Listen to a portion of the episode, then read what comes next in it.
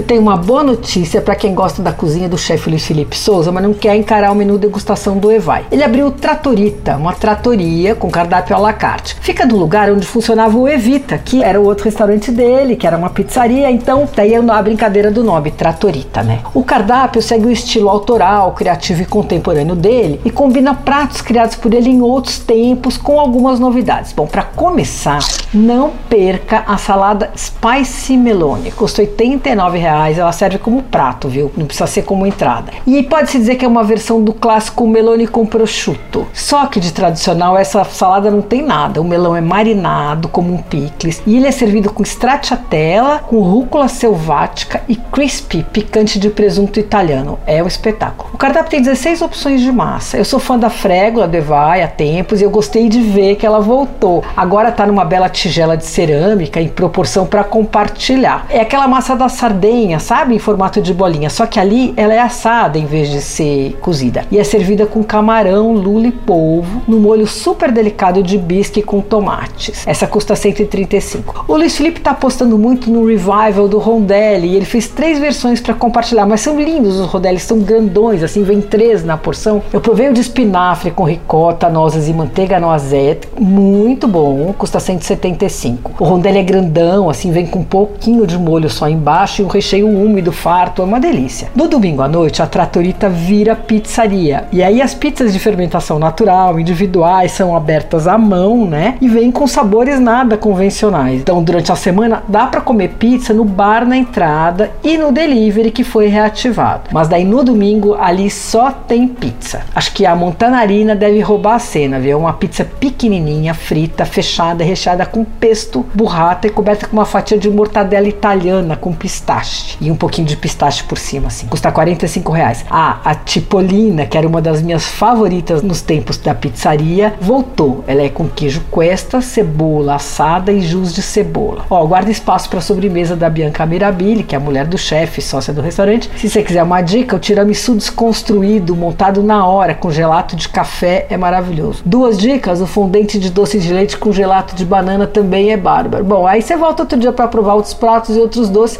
que é o que eu vou fazer. Fica na rua Joaquim Antunes, 260 em Pinheiros. Você ouviu Por Aí. Dicas para comer bem com Patrícia Ferraz.